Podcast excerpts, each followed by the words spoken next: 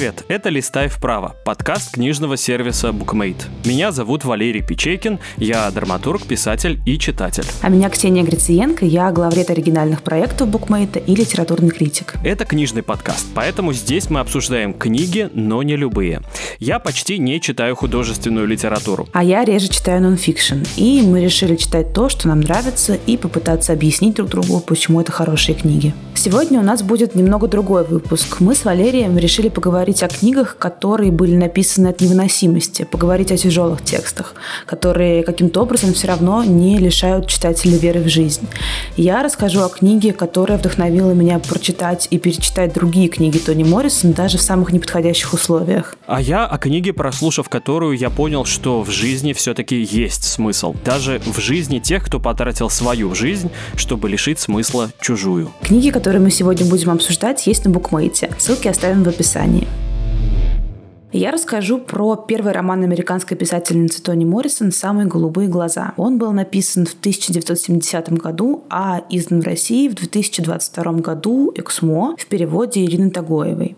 Это история темнокожей девочки Пиколы, которая мечтала о голубых глазах. Она думала, что так она сможет избавиться от своей расовой некрасивости. А я расскажу о книге «Воля к смыслу» Виктора Франкла. Ее еще иногда по ошибке называют «Смысл жизни». Выпустила ее в аудиоверсии издательства Everbook в 2022 году, а перевела Любовь Сум. Это книга психиатра и невролога Виктора Франкла, человека, который прожил огромную жизнь. И эта жизнь была нелегкой. Он был, как вы знаете, наверное, узником узником концлагеря. И действительно, его жизнь можно назвать тяжелой, но, что важно, она была осмысленной.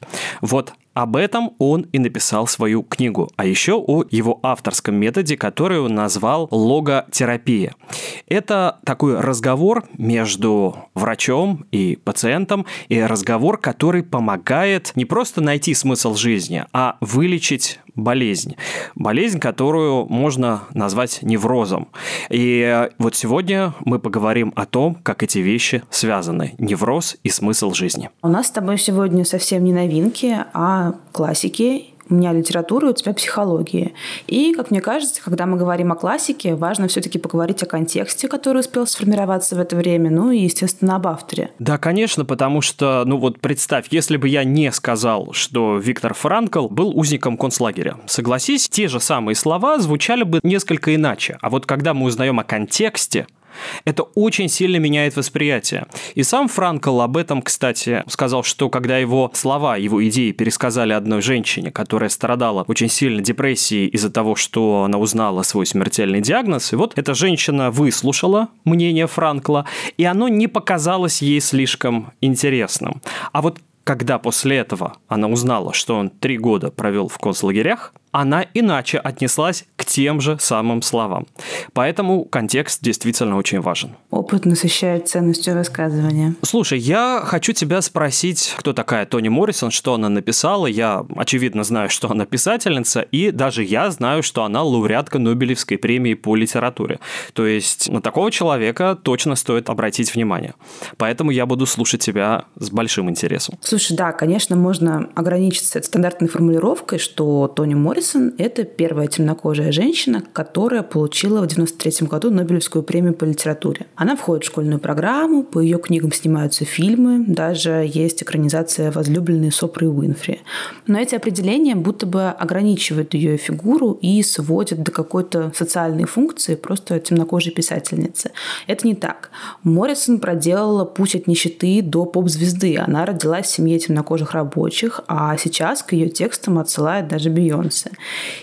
И мне кажется, что в каждой стране есть, очевидно, национальные поэты или национальные писатели, как, например, Пушкин, там, Мицкевич. А вот Тони Моррисон как раз тот самый национальный поэт, а точнее писатель Америки. Моррисон росла в бедности. Однажды даже арендодатель поджег дом ее семьи, потому что родители не могли заплатить за аренду. И несмотря на это, и вообще в целом довольно сложный жизненный путь, Тони Моррисон выбрала не рабочий, а интеллектуальную профессиональную дорогу. Она успешно училась в университете и даже стала работать редактором. Это вообще, конечно, было нонсенсом тогда. Ее писательский путь начался как раз с самых голубых глаз. Эта история тогда существовала в форме рассказа, и Моррисон писала его поздно ночью или рано утром. То есть она была тогда матерью-одиночкой с двумя детьми, вставала в 4 утра, и чтобы немножко времени успеть посвятить литературе, она вот старалась хотя бы выкроить пару часов на этот текст. context При этом все-таки наибольшую известность ей принес роман «Возлюбленная». Она его опубликовала уже только в 1987 году и в 1988 получила Пулитцеровскую премию. «Самые голубые глаза» все-таки долгое время оставались малоизвестным текстом, но потом, естественно, тоже стали рассматриваться как один из центральных текстов творчества Моррисон.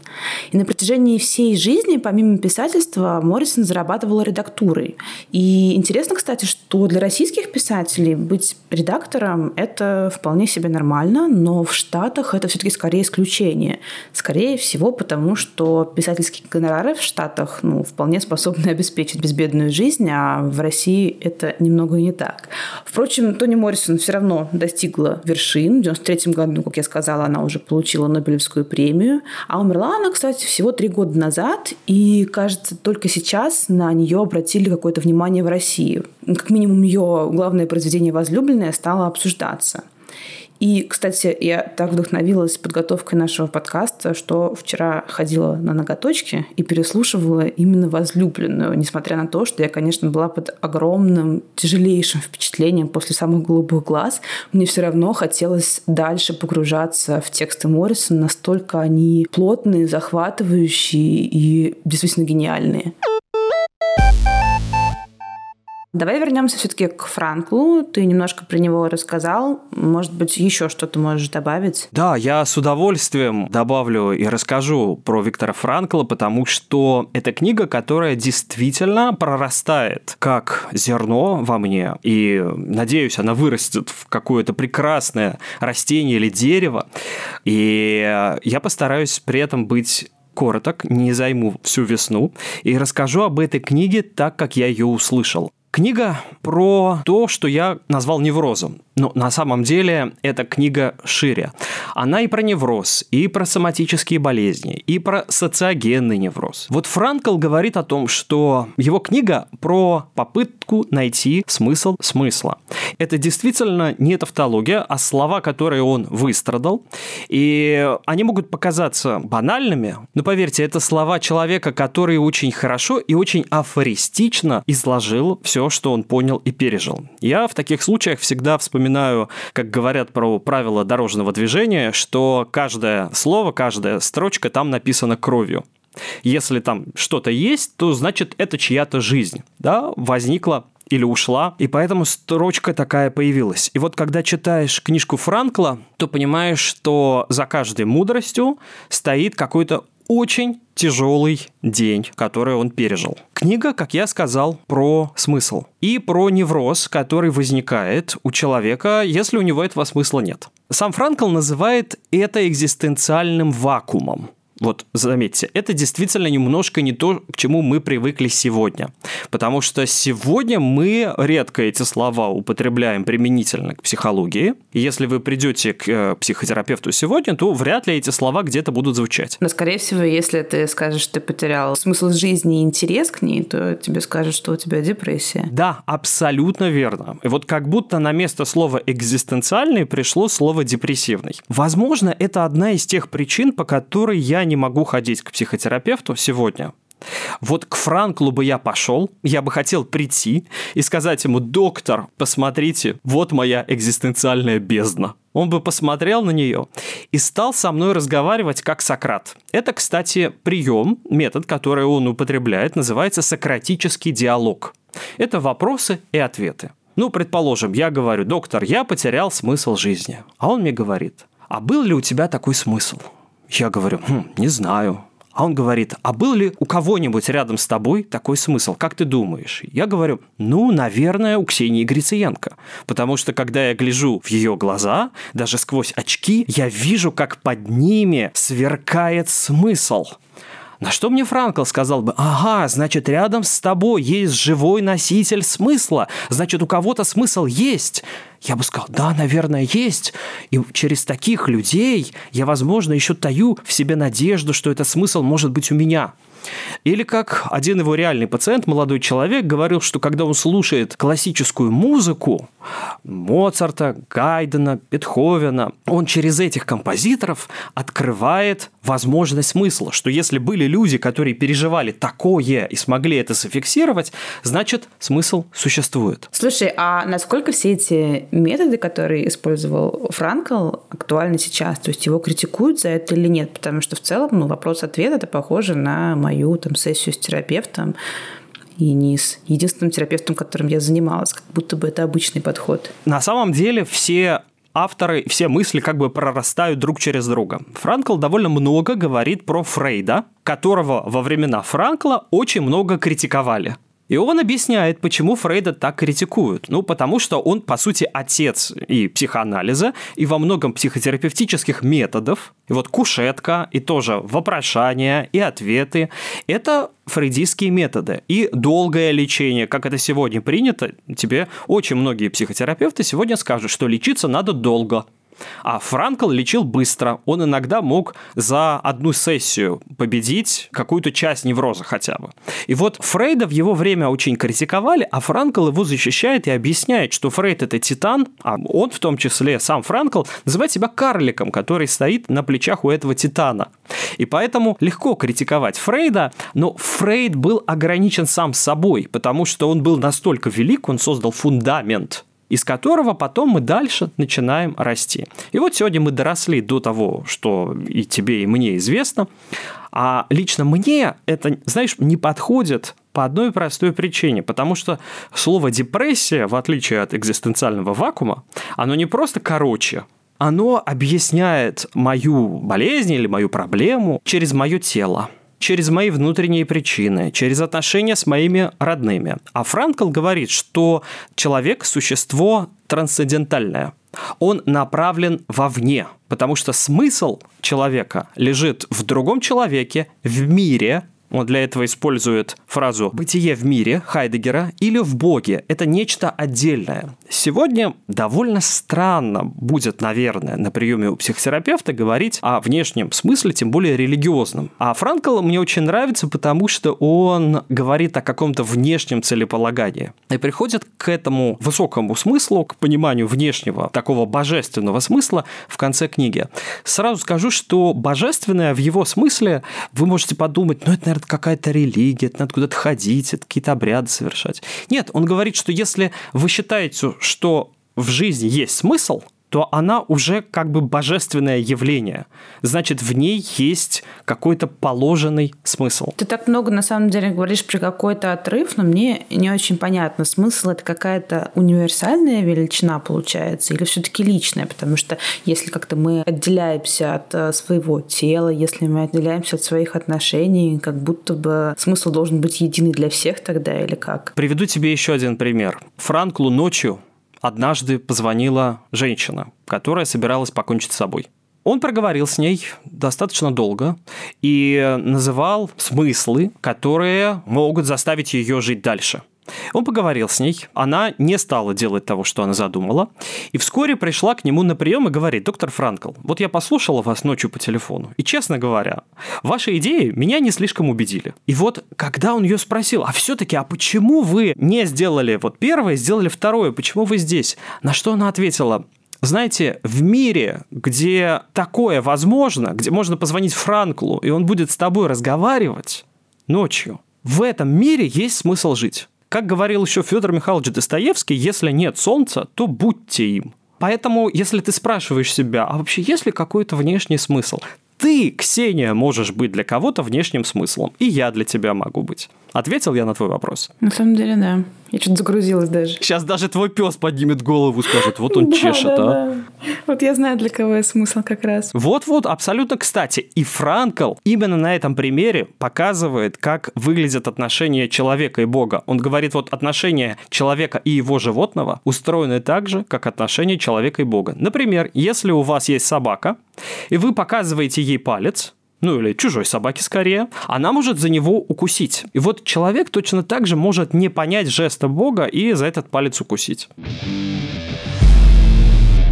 Слушай, мне кажется, мне нужно все-таки рассказать про весь сюжет, на самом деле, для наших слушателей. И я бы еще добавила, что вот тема Бога, о которой ты говорил, она тоже, конечно, плотно пересекается с текстом самых голубых глаз, потому что в оригинале это не самые голубые глаза, а это the bluest eye, то есть это самый синий глаз. И я читала эссе Жени Некрасовой про Тони Моррисон, и она там как раз говорит, что самый синий глаз – это глаз Божий. И в этом плане, конечно, перевод, который выбран на русском языке, он как будто бы упрощает всю суть. У книги, на самом деле, довольно сложная композиция сначала. Она меняется стилистически, она постоянно меняется и с точки зрения, меняется оптика. И только смена времен года там, которая разделяет книгу на части, как-то поддерживает последовательность событий. С самого начала в центре Клодия и Фрида. Это две темнокожие девочки, они из Огайо. Кстати, возлюбленные тоже события происходят в Огайо. Они живут со своими родителями и с сомнительным соседом мистером Генри. Про него там будет очередной неприятный пассаж потом. Однажды их родители временно берут под опеку Пиколу Бридлов. Это неприметная девочка, она из неблагополучной семьи, а ее дом в состоянии очередной горячки поджег отец. Семья Бридлов живет чудовищно. Они постоянно не просто ругаются, они дерутся. Мать считает, что своими страданиями она спасает мужа. Вот как раз какие-то искаженные христианские мотивы здесь. И муж этими страданиями, очевидно, питается. Пикала мечется между двумя желаниями, там даже процитирую. С одной стороны, ей хотелось, чтобы один из них наконец-то прикончил другого, а с другой она от всей души стремилась умереть сама. То есть это какая-то совершенно плачевная, страшная ситуация. К всему прочему, Пикала не очень хорошо общается и со своими сверстниками. Она скромная, она зажатая. И мечтает она только об одном. Она хочет иметь такие же голубые глаза, как у Ширли Темпл. Таким образом, ей на самом деле больше хочется соответствовать идеалу такой социально одобряемой белой красоты. И Пикулу постоянно дразнят одноклассники, соседи называют некрасивой, и даже Моррисон голосом рассказчика в романе подчеркивает, что все семейство Бридловов было на самом деле безобразным. Не вполне понятно, там дело в том, что у них близко посажены глаза или из-за того, что они темнокожие, но все они и они сами считали себя уродливыми. Однажды Пикулу насилует отец, и Пикола беременеет. Вокруг ходит очень много слухов, а сама Пикола как будто бы она не замечает произошедшее. Ей 11 лет, она не может, естественно, это осознать. И все, о чем она думает, это голубые глаза. Ей кажется, что ее жизнь наладится, если у нее будут голубые глаза, ее полюбят, она станет популярной, она сможет найти хорошую работу только благодаря тому, что она будет похожа на белых. И в погоне за этими голубыми глазами, после того, как ее изнасиловал отец, она отправляется к местному то ли священнику, то ли проповеднику, тоже педофилу. Ну, в общем, он какой-то шарлатан, который обещает ей чудесное исцеление. Так, Ксюша, стоп, стоп, стоп. Мне кажется, сейчас уже будут спойлеры. Все-таки для фикшена это важно. Это в нонфикшене нет финала у книги. А в фикшене все-таки я не хочу знать, чем заканчивается. Может быть, я буду читать. Все-таки лауреатка Нобелевской премии. Ох, Ксения, слушать это было довольно тяжело. Я не то что сочувствую тебе, восхищаюсь тобой, что ты читаешь такие большие и трудные книги по объему страданий. Это просто какая-то ветхозаветная книга Иова, который восхищался Федор Михайлович Достоевский. И вот я прям слышу, как какие-то библейские мотивы в этом во всем тоже звучат. И меня заинтересовало, там, знаешь, пару моментов, когда ты говорила про то, что они считают себя некрасивыми и надеются, что голубые глаза их спасут. И вот по методу Виктора Франкла, если бы эти люди пришли к нему на прием, а это, кстати, очень важная часть, то, что человек должен обратиться за помощью. Ну вот согласись, да, вот тебе не нужна помощь, а, на мой взгляд, нужна. Я подхожу и начинаю давать тебе советы. Нет, ну, конечно, алкоголик не перестанет быть алкоголиком, если ты будешь ему говорить, что он алкоголик. Человек должен обратиться все-таки за советом или хотя бы узнать, что такая возможность существует. Поэтому чем больше людей знает, что есть такая штука, как психотерапия, и что вообще за психикой надо следить, тогда человек понимает, что ему нужен иногда врач. И вот Франкл называет свой метод парадоксальной интенцией. Что это значит? Мне, например, кажется, что я урод, и все мои проблемы из-за того, что я урод. Вот что я должен делать? Я должен взять и сделать селфи максимально уродливое, и опубликовать его в одной из социальных сетей. И написать, господи, какой же я урод. А ты должна прийти в комментарии и сказать, Печейкин, давно тебе хотел сказать, но ты такой урод. И мы должны над этим посмеяться. И вот когда мы рассмеемся, когда я наконец пойму, что я не просто кажусь себе уродом, а что я урод, тогда меня отпустят я перестану из-за этого переживать. И вот когда я перестану переживать, я, наконец, могу освободиться после психотерапевта, пойти к парикмахеру, к стоматологу, понимаешь, ко всем, кто займется моей красотой. Или даже не ходить к ним. Да, в этом смысле Франкл открывает сразу и бодипозитив. Ну, конечно, ты должен принять себя, а не ходить к парикмахерам. Да, и он говорит, что у него были, кстати, пациенты, которые не были, ну, вот как я, да, сказал, уродами, что у него были люди, человек, у которого было здоровое сердце, но ему казалось, что он умрет от сердечного приступа, если выйдет на улицу, и никто не сможет ему помочь. И тогда ему посоветовали, а скажите себе, что вот я сегодня выйду на улицу, и у меня будет не просто сердечный приступ, у меня будет два или три сердечных приступа. И ему это помогло. И вот когда он рассмеялся над этим, он смог еще раз поверить, ему же сделали кардиограмму, ему сказали, у тебя ничего нет, никакой проблемы. Но у него все равно сохранялся невроз. И вот метод парадоксальной интенции, ему помог от этого невроза освободиться. И Франкл приводит не один такой пример, когда буквально за один сеанс у человека как спазм проходил этот невроз, и он жил дальше прекрасно и со смыслом. Слушай, ну все-таки у Моррисон внешность здесь связана с расовыми вопросами, и она как будто бы не просто пытается показать там сложную судьбу угнетаемого народа, и, естественно, она не говорит о внешнем аспекте, она на примере Пиколы, которая хочет быть ближе внешне к белокожим, показывает, что это вообще неправильный импульс, потому что белый не равно хороший, красивый не равно хороший, худой не равно хороший и так далее. Тоже можно говорить про внешность, но все-таки у Моррисон это про цвет кожи. И она говорит таким образом с представителями своей же расы, как будто бы спрашивая их, почему вы равняетесь на других, почему вы сами себя презираете. Я тебя, кажется, понял вынужден поправиться, это действительно несколько о другой проблеме.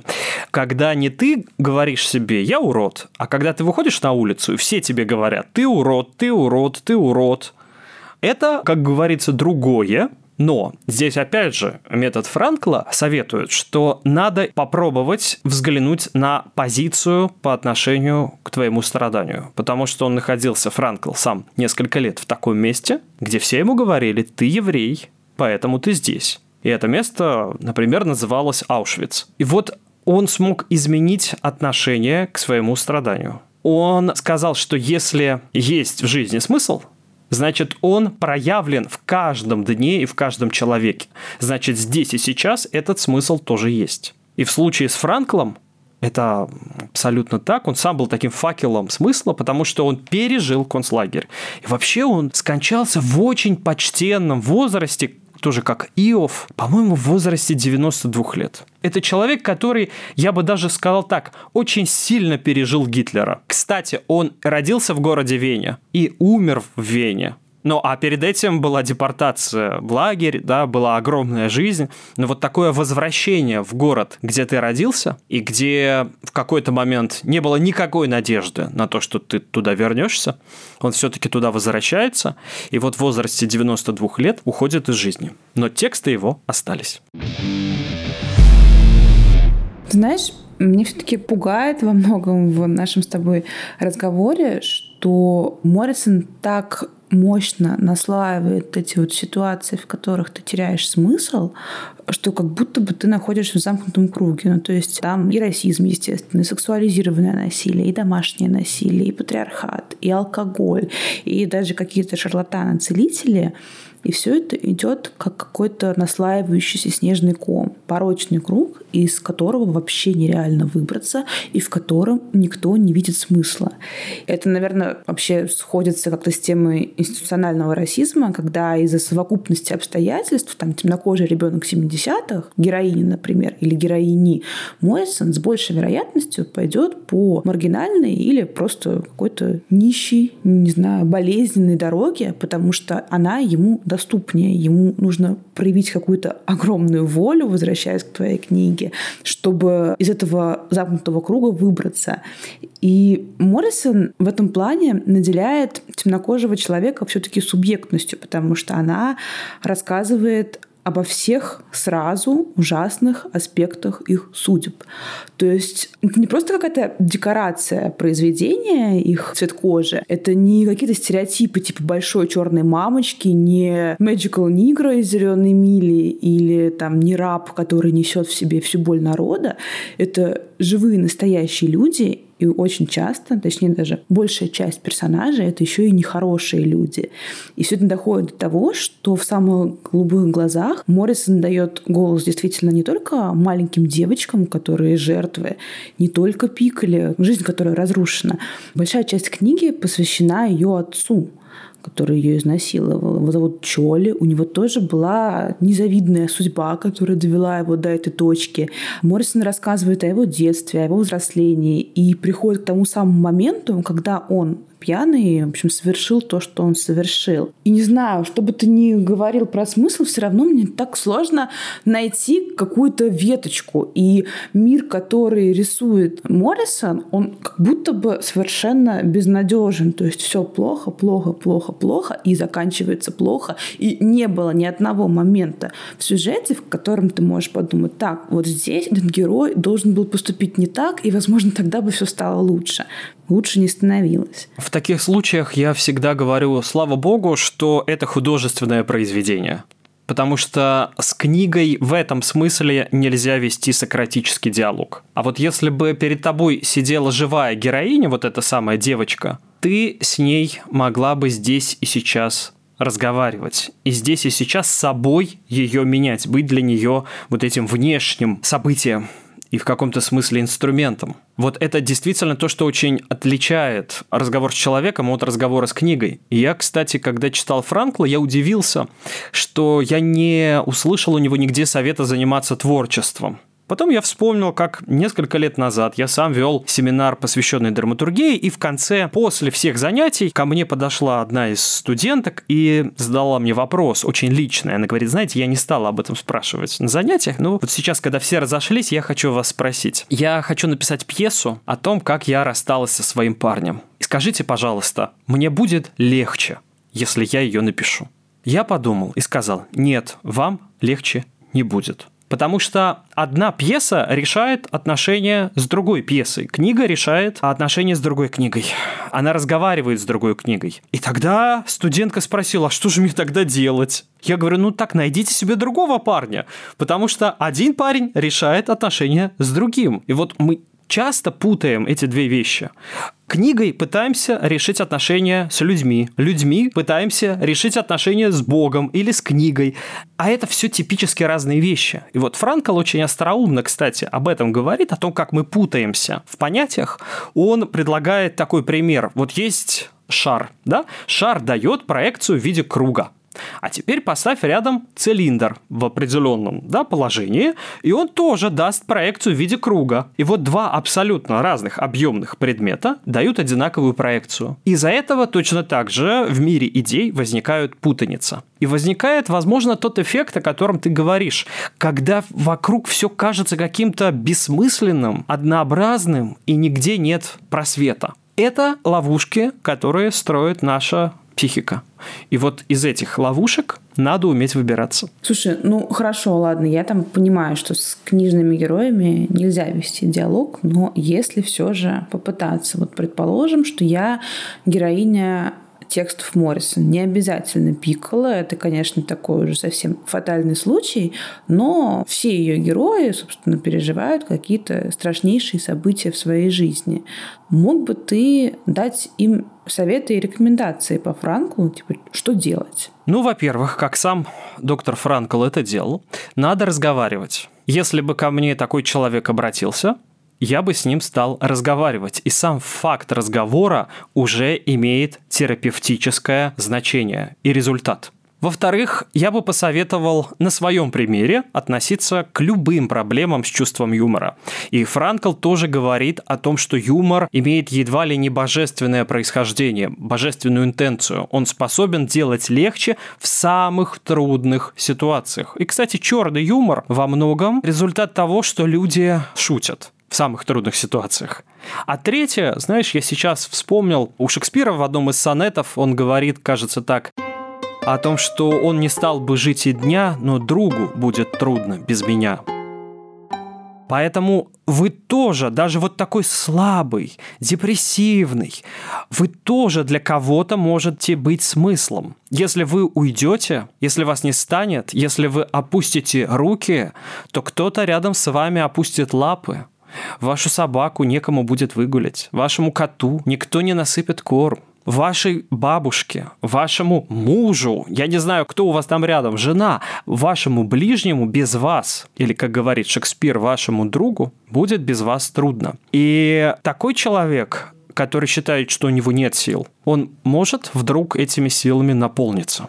Такие три совета. Еще раз поговорите, пошутите и дайте человеку уверенность, что он сильный и что он может быть для кого-то таким источником силы, таким пауэрбэнком. Вот я и пошутил. Я вспомнил вдруг свою бабушку, которая в какой-то момент бросила смотреть исторические сериалы. Она сказала, как я могу сочувствовать какой-то королеве или какой-то герцогине? Говорит, я же ее жизнью не жила, я не знаю, что это. Поэтому я хочу тебя спросить от лица своей бабушки, а как сочувствовать тем людям, которые жили в другом историческом контексте, в другой эпохе? Как найти вот этот конвертер их страданий и понять, что ты тоже имеешь к этому отношение, как человек к человеку? Ну, вообще, кажется, у нас всех должна быть на должном уровне развита эмпатия, но если говорить о каких-то более универсальных штуках, то, во-первых, нужно не забывать, что в России есть расизм. От этого никуда не деться.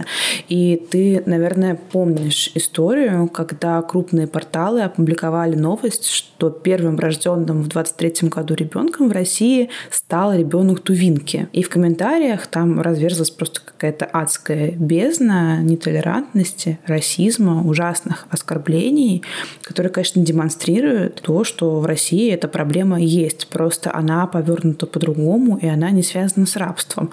Но при этом, во-вторых, мы часто забываем забываем, что в России тоже было рабство. Просто Россия в свое время сама себя колонизировала, и это не носило расовый оттенок. И два года назад мы делали книжный сериал с Женей Некрасовой «Кожа», и этот текст как раз и построен на сравнении американского рабовладения и российского крепостничества. И это тоже, как и «Самые голубые глаза», история, в которой основной прием — это фантастические и мистические события как способ переживания травмы. Там она рассказывает про крепостную Домну и темнокожую рабыню Хоп. Хоп приезжает в Россию, и они меняются кожей. Тексты Моррисон тоже всегда включают элементы хоррора и фантастики. Евгения Некрасова ориентируется, собственно, на них и не отрицает этого. И это не делает романы Моррисон жанровыми, но подчеркивает ужас и делает его таким более выпуклым и, наверное, в некоторых моментах даже более понятным. И, кстати, у Некрасовой есть самый известный, наверное, ее текст «Колечно-малечно» про девочку, которая заводит дружбу с Кикиморой. И это же тоже абсолютно созвучная самым голубым глазам история, потому что у Пиколы тоже появляется воображаемый друг, и через историю с голубыми глазами, через это мистическое желание она, собственно, переживает свою травму травму. Ты спрашивал меня, как можно соотнести себя с этими персонажами.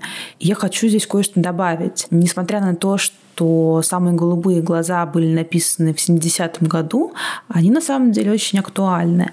Там есть фрагмент, где соседи обсуждают случившееся с Пиколой, и говоря об изнасиловании 11-летней девочки, кто-то спрашивает, ну а почему она не сопротивлялась? И я с ужасом понимаю, что слышу эти формулировки и сейчас. Наверное, не в отношении детей, надеюсь, не в отношении детей, но я их слышу. И никто никогда не спрашивал и уже не спросит саму Пикулу, пусть она и выдуманный персонаж, и диалог с ней, как мы обсудили, выстроить нельзя, что вообще произошло. Она очевидная жертва, она ребенок, но она для окружающих остается темнокожей, она остается уродливой, и она остается просто обесчещенной. И я думаю, что нам до последнего нужно стараться говорить о таких вещах и давать возможность это делать тем, кто говорить не может, тем, кого потесняют. Я, наверное, сейчас скажу какую-то банальную вещь, но мне кажется, мир никогда не станет хорошим местом, если у каждого не будет возможности этого голоса. И каждый раз, когда я вижу историю об угнетении, не только расовом, а разном угнетении, я всегда одинаково ужасаюсь. Кажется, это такая простая истина, что нужно ценить, уважать, принимать за равных всех людей. Какие вообще тут могут быть вопросы? Мы же как будто бы все стремимся сделать мир лучшим местом. Но, к сожалению, оказывается, что самые простые концепции на практике самые тяжелые для того, чтобы воплотить их в жизнь. Напоминаем, что «Волю к смыслу» Виктора Франкла можно послушать, а «Самые голубые глаза» Тони Моррисон почитать на букмейте. Ссылки будут в описании. А этот подкаст можно слушать везде. На Яндекс Музыке, в приложении букмейта, в Apple подкастах, Google подкастах, Кастбоксе, Ютубе и прочих платформах. Везде, где только вам захочется. И еще нам можно ставить 5 звезд и написать отзывы. Мы будем им рады. С вами был подкаст Букмейта «Листай вправо» и его ведущие Ксения Грициенко и Валерий Печейкин. А помогали его нам делать продюсеры Елена Рябцева и Бетти Исакова, редакторка Лиза Каменская и звукорежиссерка Лера Кусто. Пока. Пока всем смышленым. Учительница воскресной школы как-то рассказала ученикам о бедняке, чья жена умерла в родах. У бедняка не было денег на кормилицу, но Бог сотворил чудо. У мужчины выросла грудь, которую и сосал новорожденный. Один из мальчиков в классе заметил, что особой надобности в чуде не было. Пусть бы Господь подкинул бедняку тысячу долларов, чтобы тот мог нанять кормилицу. На это учительница ответила, вот глупый мальчишка, когда у Бога есть возможность сотворить чудо, зачем же он станет тратить наличные? Это анекдот, Ксения, надо смеяться.